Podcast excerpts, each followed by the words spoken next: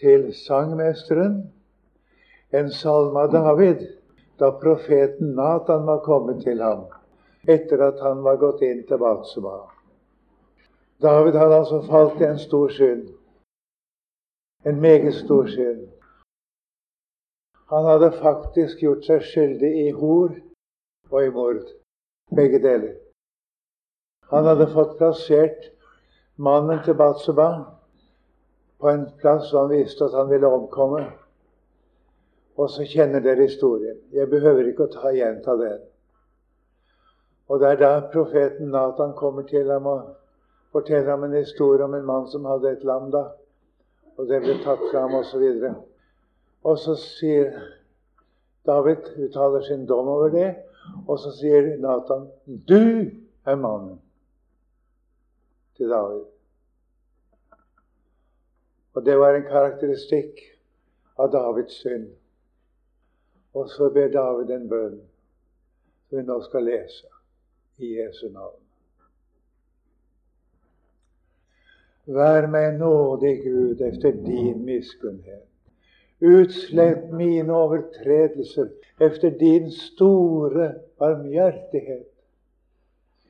Tvett meg vel, så jeg blir fri for synd, fri for en misgjerning, og rens meg fra min synd. For mine overtredelser kjenner jeg, og min synd er alltid for meg. Mot deg alene har jeg syndet, og hva ondt er i dine øyne, har jeg gjort. For at du skal være rettferdig når du taler, være ren når du dømmer.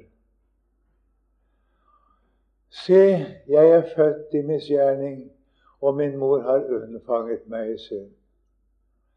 Se, du har lyst til sannhet i hjertets innerste. Så lær meg da visdom i hjertets dyp.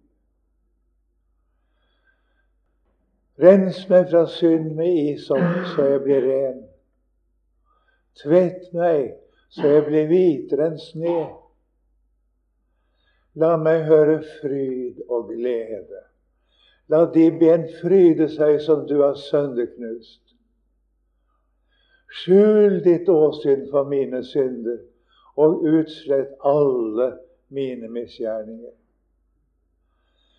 Gud, skap i meg et rent hjerte, og forny en stadig ånd inni meg.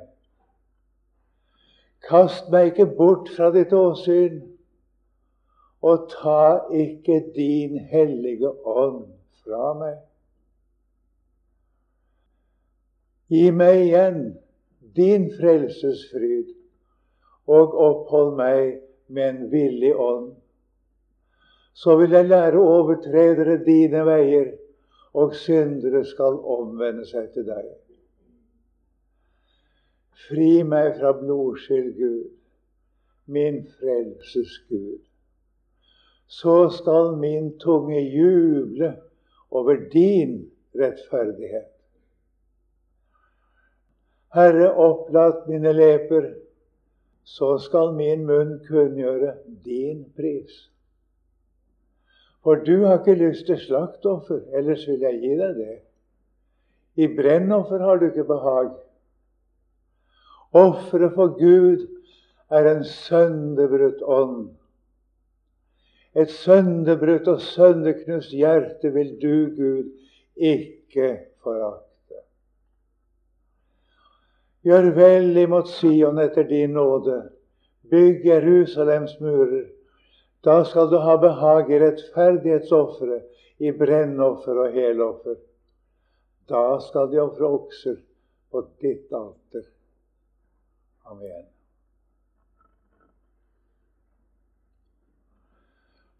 Det første jeg må få lov å si om denne bønnen, er at den passer så veldig godt på meg selv. Det er en bønn som jeg ofte må be. Og jeg kan forstå Davids dom i samvittigheten. etter det han hadde opplevd. Og det tjener til stor ære for David at det var ingen protest da profeten sa 'Du er mann'. Det ligger til vår natur å unnskylde oss selv. Vi kan liksom ikke noe for det. Vi er jo onde, og vi gjør det onde.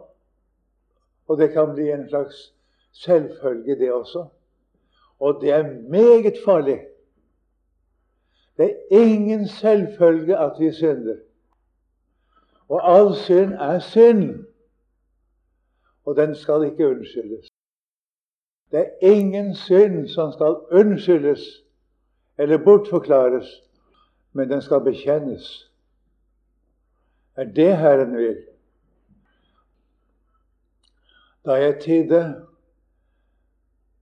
da sa David da Hvem er hans ånd bort her? Som det, det, hans, ja, det var som ved sommerens tørke at hans livssaft forsvant. Da David prøvde å skjule sin synd, ble den åpenbar. Da han bekjente sin synd, ble den tatt bort. Du tok bort, jeg bekjente min synd, og du tok bort min syndeskyld. Det er dette som er veien å gå for oss. Det kan være mange ting vi har å bekjenne. Og den verste av alle synder er det at vi vil være noe. Og verste synd er at vi gjerne vil hevde oss. Og likedan at vi blir fornærmet når noen gjør oss noe. Særlig hvis noen peker på sannheten, så blir du fornærmet. Og det liker vi ikke. Det er en forferdelig synd. Det er ikke meget som viser vår selvhevdelse, vår selvgodhet og vår syndighet som det at vi blir fornærmet når noen gjør oss noe som vi syns ikke vi riktig fortjener. Eller sier noe som vi ikke liker. Og da skal det vise seg. Og det vil jeg spørre deg om. Hvordan viser du deg da? Jeg kunne også bekjenne at da har jeg vist meg uverdig mange ganger når noe har gått meg imot. Og spesielt når jeg har blitt beskyldt for ting som jeg aldri har gjort. Det er ikke lett, det. Og det er blitt mange ganger. Ting som jeg ikke kunne tenke meg, er blitt tillagt meg. Og det er lett å bli fornærmet, å bli krenket, å bli sår. Og det å bli såret, kjære venner, det er synd. Og begynner å se oss selv i det lyset, så kan det hende vi får litt av hvert å erkjenne. Og da med det som er stikk imot Guds ord. Og så vi vet er synd før vi gjør det, og allikevel gjør det. Hva da? Det er dette som David har for seg. Jeg kan ikke gå igjennom alle detaljer i denne salmen. Det er ikke tid til engang. Men han sier altså med det vær meg nådig, Gud, efter din miskunnhet. Det er jo i grunnteksten et ord som betyr medlidenhet med dem som har det vondt. det, Miskunn. Men det er et underlig ord på gammelnorsk, forresten også gammel svensk. Kunna i miss. Det er det samme som å rettferdiggjøre det. Å si noe annet enn det vi har fortjent, kunne å se oss for noe annet enn det vi i virkeligheten er. Og det er det Gud gjør. Han ser oss slik som Jesus er. Han tilregner oss Jesus, og så fraregner han oss selv. Det er slik Gud ser på oss. Og det var det vi skulle se oss selv i det lys. Det er meget vondt i oss, og vi har en natur som er gudfiendtlig. Og derfor er den ofte også menneskefiendtlig. Og folk som kunne trenge vår hjelp og vår miskunn, får ofte akkurat det motsatte. De kan ha det så godt når de er slik. Det er veldig synd. Vi har nok å bekjenne. Vi har nok å tale om Gud med Gud om. Og jeg vil gjerne understreke det ordet av David der straks i begynnelsen. Utslett mine overtredelser, sier han. Overtredelse, hva er det for noe? Det er alt det vi gjør som vi vet er synd før vi gjør det, og gjør det allikevel. Overtredelse at vi trer over Guds hellige lov. Og vi vet hvordan vi skal leve, og hvordan vi skal være i mange tilfeller. Og så gjør vi det stikk motsatte. Det var overtredelser. Og David var i den stilling nå, i høy grad. Utslett min overtredelse etter din store barmhjertighet. Han unnskylder seg ikke. Han påkaller ikke det at han i grunnen ikke ville det, eller noe sånt. Han bare sier det som det er, og påkaller Guds store barmhjertighet. Og den har vi enda mer kjennskap til enn David hadde. David så frem til ham som skulle komme. Men for oss i dag er det fullbyrdet. Og når vi taler om julen i dag, så skal vi ikke si som jeg har hørt i andakter og noe som er juleprekener, skal være at Jesus ble født for å frelse oss. Han har gjort det for lenge siden. Vi er frelst. Guds sønn kom, og han gjorde det han skulle. Og det var våre gjerninger. Og det var å ta dommen over oss. Det var å gjøre oss fri. Det har han gjort. Du og jeg kan få lov å påkalle Guds barmhjertighet på den måten at vi påkaller Ham som døde i vårt sted, og som er blitt vår rettferdighet for Gud. Vi er så opptatt og jeg bare sier det, det er så trist med den kirkelige gudstjenesten, med alle kollektbønnene der. Før i kollekten Jeg kan huske det særlig før 1920 jeg kan huske den liturgien. Jeg kunne den utenat. Jeg. jeg lærte den utenat før jeg var tolv år gammel. Den gamle liturgien. Men 1920 var jeg jo 15 år, da. Da kom jo den første forandring av liturgien. Og den var straks en forverring. Men så har det kommet flere nye. Og jeg har fått en ny liturgi som ikke er så gammel, som kom for noen år siden. Den er forferdelig, syns jeg. Kollekten er blitt til det at Herre, du må hjelpe oss. Hjelpe oss å ta vare på naturen. Hjelpe oss å ikke forurense. Hjelpe oss med ditt og hjelpe oss med datt. Og hjelpe oss å være som vi skal. Det er ikke noen bønn, det. Det er en fornektelse av det gamle mennesket, det, å si sånt. Hvis Herren kunne hjelpe oss å bli slik som Han ville ha oss, da hadde det ikke vært noen synd da, å snakke om. Det er nettopp det Gud ikke kan.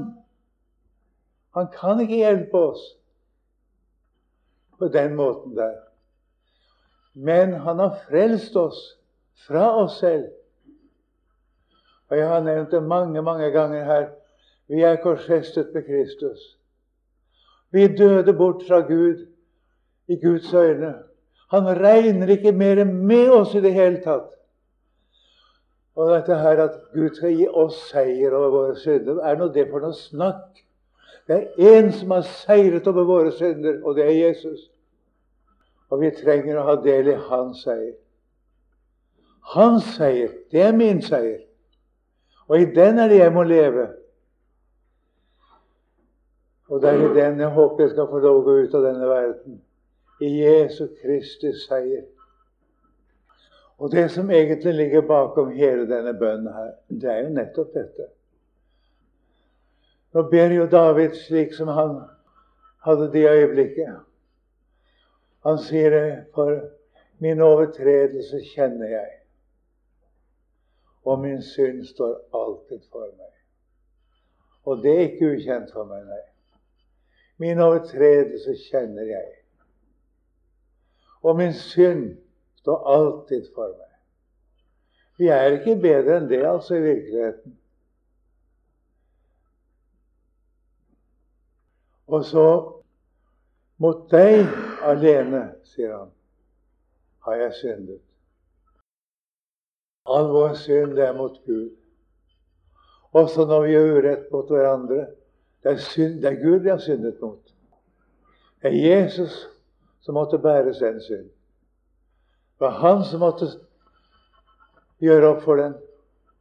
Også når vi er måte annerledes mot hverandre enn vi skulle være. Det kan jo i høy grad sies at en synd David gjorde, det var en synd mot mennesker. Det var jo mord, og det var hor. Det er jo synd mot mennesker. Men han sier det i sin bønn til Gud. Mot deg alene har jeg syndet. Og hva vondt er i dine øyne, har jeg gjort. Det er slik vi må se det. All vår synd er mot Gud. Det er mot Jesus. Det er mot han som måtte ta det. Og han tok det også. Det som er vondt i Guds øyne, det ligger i vår natur.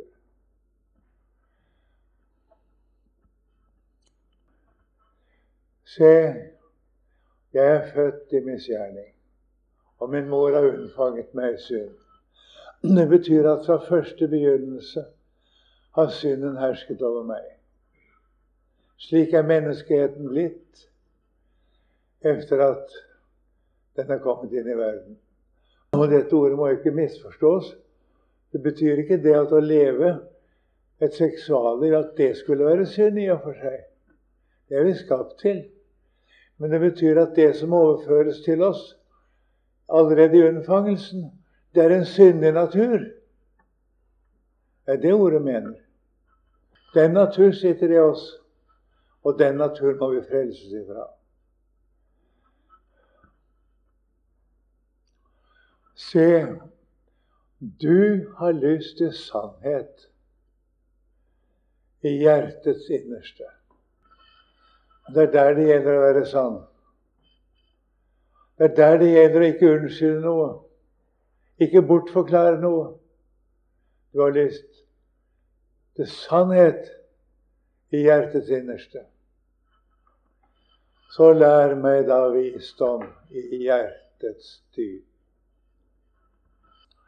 Hva menes det egentlig med visdom? Vi har noen eksempler på det i Guds ord. Du vet at det er en av nådegavene, det. Å få visdom i hjertet. Det er en nådegave som heter det å være visdom. En har fått en nådegave. Og vi har noen eksempler på den nådegaven i Det nye testamentet. Vi kan jo si f.eks. om hebreerbrevet. Hele hebreerbrevet er den eneste sammenhengende visdomstale. Derfor er det også vanskelig å oversette. Det er et språk i hebreerbrevet som vi neppe kan virkelig gjengi helt på norsk. Men det er ikke så verst oversatt allikevel. Så har vi jo et, et kapittel som dere kjenner jo f.eks. første Korinterbrev, eller Efeserbrevs første kapittel. Det er visdomstale. At Gud har utvalgt oss i Kristus fra før verdens grunnlov ble lagt. Det er visdomstale osv. Les disse kapitlene og se hva visdomstallet er. Og det er den vi skal få i hjertets dyp. Det skal bli det vårt innerste vesen, den, den talen. Det er det Herren vil gi oss. Og det har vi rett til å be om. Og derfor ber vi denne bønnen som David ber. Lær meg da visdom i hjertets dyp. Forstår du hva det er om å gjøre da for David? Rens meg fra synd med is, og så jeg blir ren, sier han. Og tvett meg så jeg blir hvitere enn sne. Det som David gjør der, er jo i virkeligheten å anvende på seg selv et ord som Gud sier han vil gjøre.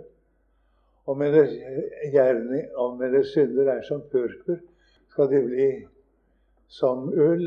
Det, som det, og om den er som skal lages, så skal den bli som den hvite sne.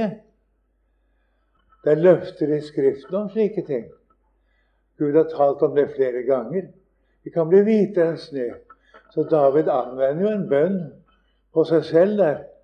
Et Guds ord på seg selv. Og så kommer dette La meg få høre fryd og glede. Altså, la meg få lov å høre litt om hva det er du, Herre, har gjort. Hva det er du kan gi og vil gi. Og la de ben fryde seg som du har sønneknust.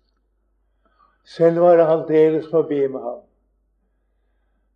Han gir altså uttrykk for det mange andre steder, ikke bare her i denne salen.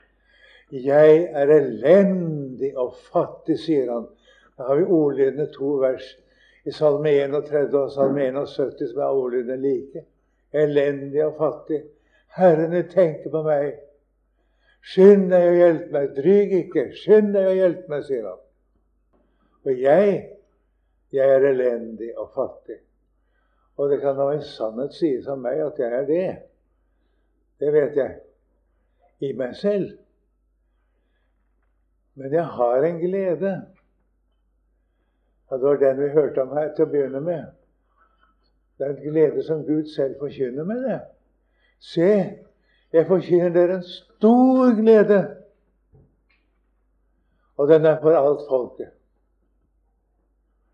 Den nye bibeleoversettelsen som nå nylig kommet, så står det For dere er i dag Messias, en frelser født som er Messias.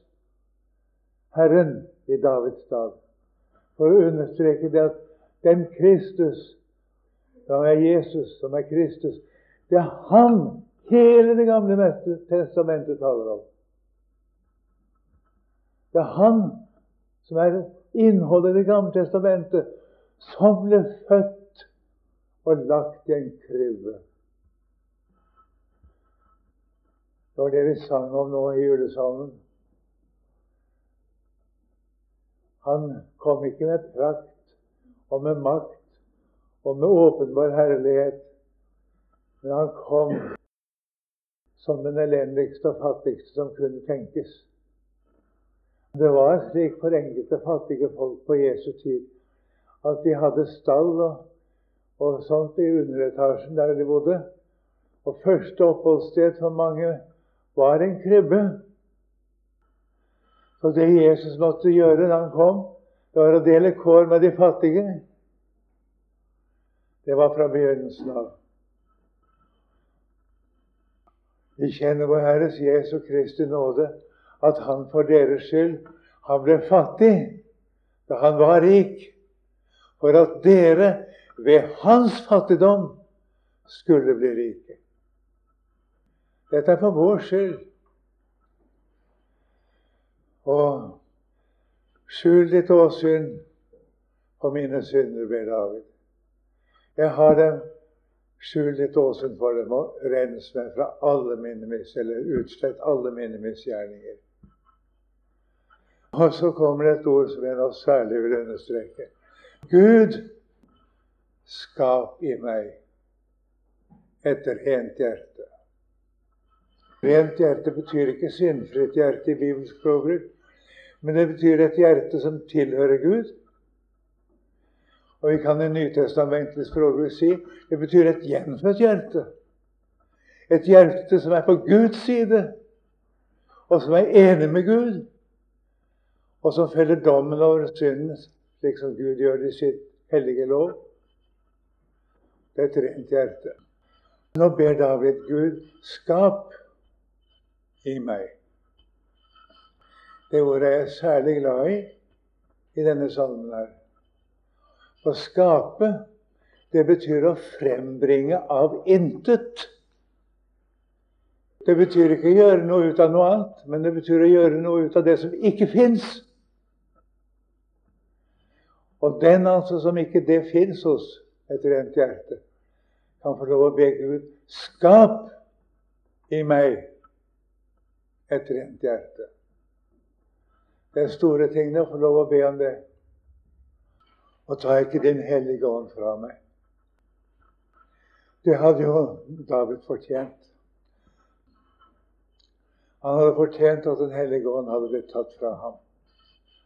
Men han ber om at det ikke må skje. Han ber om at Gud må skape det som har vist seg var ikke der da han falt i synd. Da var det noe annet som hadde makten over ham. Så ber han Gud skap i meg et rent hjerte og forny en stadig ånd inni meg. Det er jo noe som ligger til vår natur å være ustadige. Og det er ikke alle mennesker du kan regne med. Du vet ikke hvor du finner dem hen. Og det er en naturlig menneskesånd, det. Være ustadig. Men Herrens ånd, den er stadig. Kast meg ikke bort fra dette åsyn, sier han. Han har fortjent det. Ta ikke Den hellige ånd fra meg. Og det er jo gripende å høre David be slik. Og Herren hører slike bønner. Gi meg igjen din frelses fryd.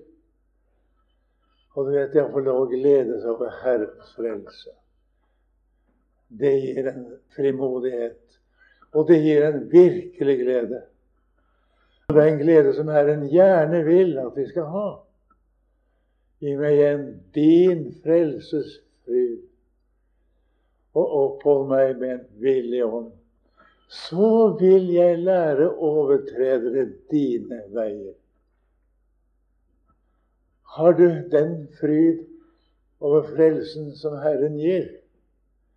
Og ser du det som Herren har gitt oss, og får lov å leve i Herrens frelse, så er du skikket til å veilede andre.